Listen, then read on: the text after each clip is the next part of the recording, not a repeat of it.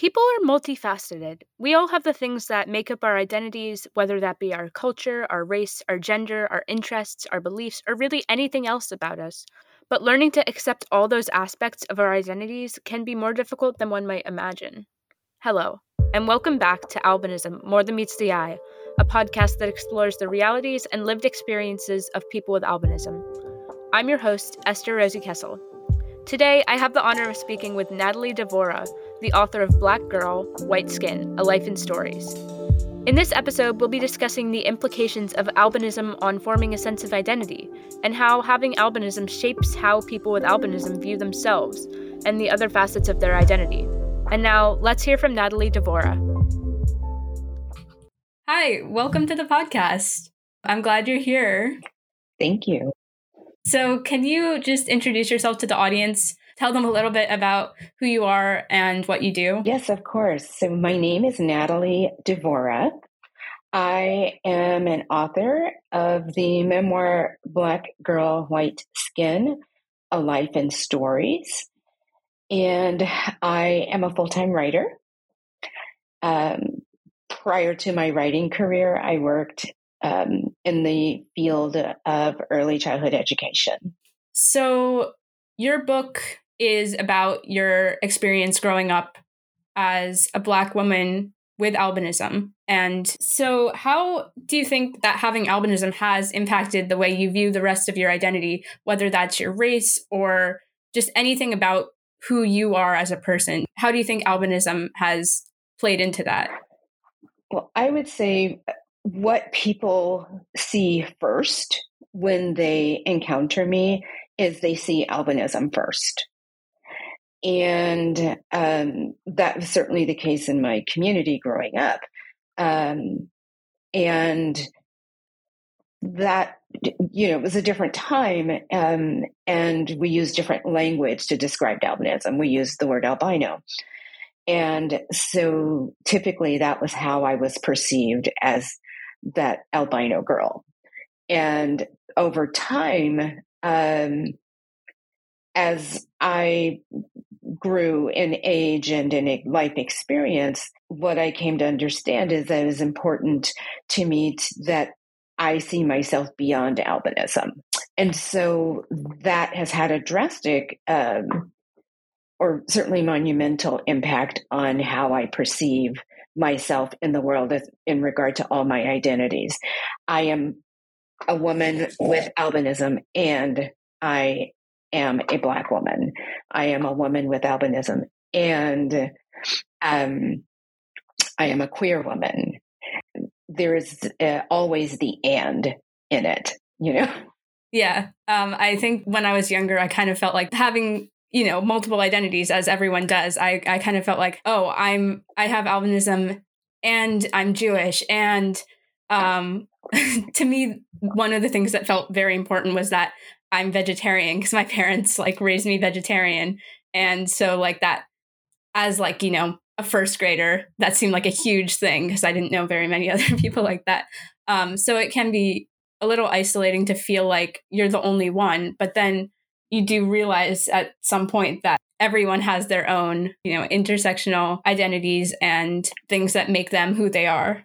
And I'd like to share a quote that I really liked from your book from when you attended the NOAH conference. I believe the biggest thing I came to see initially was the individuality within the group whole.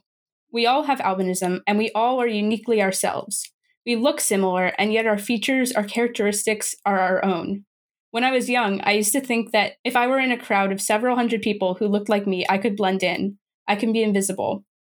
While I would always be me, I understood I would never be invisible again. I kind of got the same impression when I went to the NOAH conference for the first time this summer. And I wrote about something along the lines of that actually for my college essay. Can you elaborate a little bit on the idea of visibility or invisibility? Absolutely. I feel that you know, in my day to day life, I have a certain amount of blending in. Certainly within the neighborhood I live in and in the city I live in, you know, like my neighbors don't really get that I'm black, you know, and that's fine. Their perceptions are, are none of my business, you know. And when it comes to albinism and being a part of the albinism community, I am always going to be all those various aspects of who I am. And I, I think that that's really valuable to understand because sometimes I feel like, especially within the cocoon of a NOAH convention, for example, that here's all this sameness and you know in one place and how exciting that is and how overwhelming it can be and how exhilarating it also is to realize like oh my gosh i'm a part of this community. And the other piece of that for me is like oh i remember being at the first conference and realizing like yes i have albinism and um, how wonderful it is to be here. And some of these workshops don't speak to my experience. And so i was aware of that and and that definitely uh, propelled me forward to be able to then ask like why are why is there no programming for the lgbtqia community why is that you, you know where is the people of color you, you know, I, it's like really incorporating all these different aspects and bringing them into the space of people with albinism. Yeah. And also today they have NOAH connections. They have like the BIPOC NOAH connections and the LGBTQ NOAH connections. I've been to the LGBTQ one, but it's a relatively small group, unfortunately. And it's also not great with my schedule, so I don't get to go very much. It is really interesting to get to see this like very it's almost like a niche community because albinism's already like 0.01% of the population right and then you go farther and you say like just the lgbtq community which is you know another subgroup right. and I, I don't know i think it's an interesting experience to just see that like very like niche community but it is also like really amazing to know that like you know you're not the only one what has it been like for you to finally get to meet other people who have similar identities to you, either through NOAH or through any other kind of experience? Well, I, I really want to speak to one of the things that that that it happened for me with being a part of NOAH um, and attending a couple of conferences. It took attending, I think, two conferences to figure this out. Is then that I met a core group of women with albinism who, you know, were all women of color with albinism. And we realized that we had connection beyond albinism. We had professional connection. We had different, you know, similar interests and things like that. And out of that has come this lovely, lovely friendship bond with these women. And we've had sort of pre pandemic, we had a girls' weekend where we all met in Las Vegas, you know, which was awesome. We do Zoom calls with each other. You know, we check in on one another. It's that whole piece of here I have this community within a community where just one part of it is about albinism. And honestly, that feels sometimes like a small part given all the other pieces um, and and ways that we connect with one another. I was recently watching this podcast, uh, Life with Albinism. It was one of the episodes they recorded at the NOAH conference, and one of the things they said was that like being around a lot of other people with albinism breaks down that little icebreaker of if you see someone on the bus or something and you see someone with albinism and you're like oh my gosh, you have albinism too. And that's that's going to be like the first thing you talk about. But when you're surrounded by other people with albinism, you know, you can't that can't be your conversation starter. Um, so you get to have um, almost deeper connections because of that. You go beyond that initial connection. In your experience, do you think people have changed the way they view you, either as a woman of color with albinism or just as a person, do you think they've changed their perspective on albinism or have they just because you said earlier a lot of people don't really understand that you have albinism um, and that you're black. Do you think people have like shifted in their understanding of that since you were younger? Or if not, what do you think needs to change? Well, I would certainly say that it has shifted. But first and foremost, the shift had to happen with me. So it's about being able to understand that, you know, it's like looking at life through like a, a, prism, and there's so many different aspects of who we are within that prism. And so I needed to get to that point first.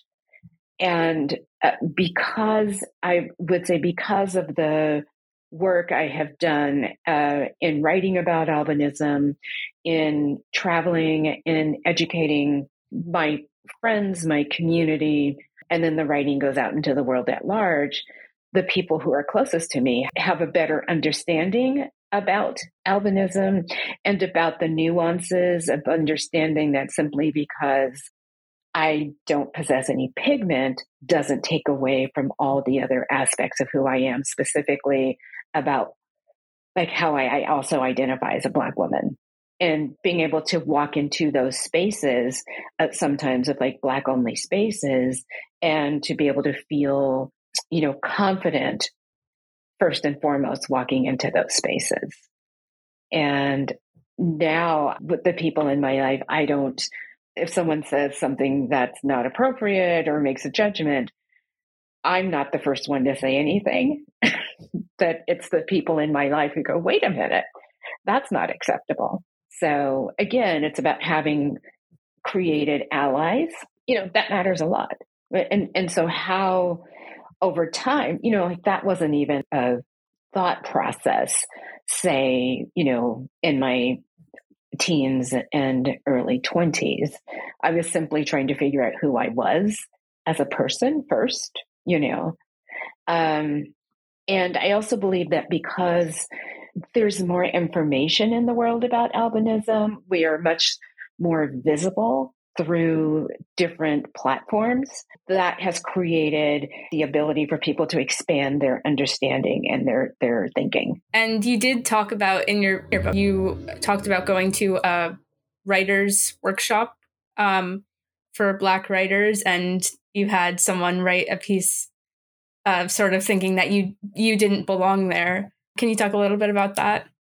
Yes, I you know what I really remember most is that I felt incredibly uncomfortable and I felt personally attacked. And all I could think is at that time, I still had self talk in my head about, like, oh, do I really belong here? Is this okay? And I remember wanting to leave.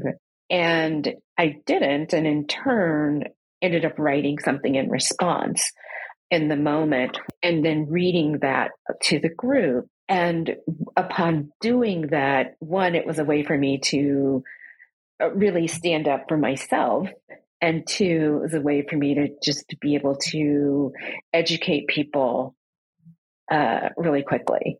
If you were talking to someone who was struggling to accept having albinism and feeling different from others, what would you tell them? Mm, that's an excellent question. I think I would first and foremost just have a moment of silence with them and just having eye contact as much as possible with them in the moment, you know, given the nystagmus and all of that, you know, and then being able to say, like, it's really lovely to get to be who we each are.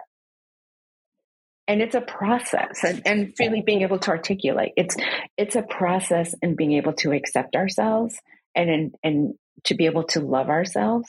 We don't we don't come into the world with that. We don't um, wake up like that sometimes every every day. But it's an opportunity to just say it's okay to be who I am. Mm-hmm. And you know, and it's just that that acknowledgement. Like, yes, it's str- it's a struggle right now, and it won't always be a struggle.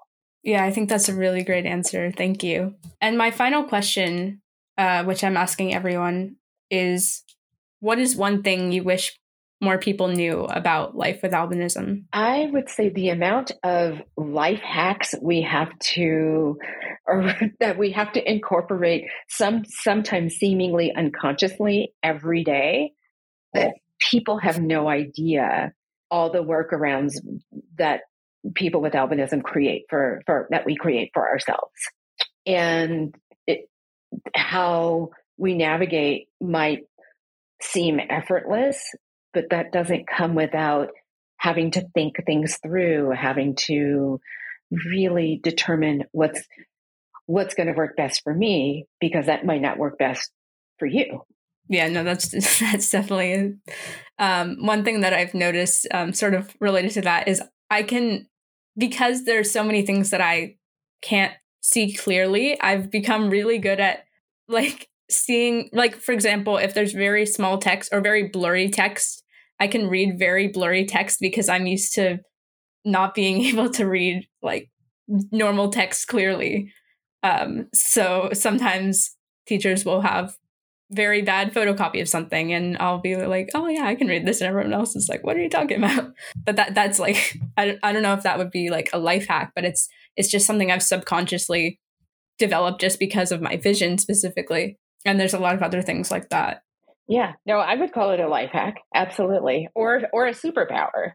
yeah. So thank you so much for talking with me and I'm I hope my audience check out your book. Well, thank you for having me. And just sort of regarding the book, it's actually in the process of becoming an audiobook. So that's going to open it up to a new demographic, new audiences, and it's like giving birth to the book again and letting it be in the world in a different um, fashion. Thank you so much. You're welcome. Thanks again. I hope you enjoyed this episode of Albinism More Than Meets the Eye. Again, that was Natalie Devora. For more information about some of the topics we talked about in this episode or to read a transcript, check out meetstheeyepodcast.com. If you enjoyed this, please leave me a comment or a review. I'd love to hear from you. Thank you for listening.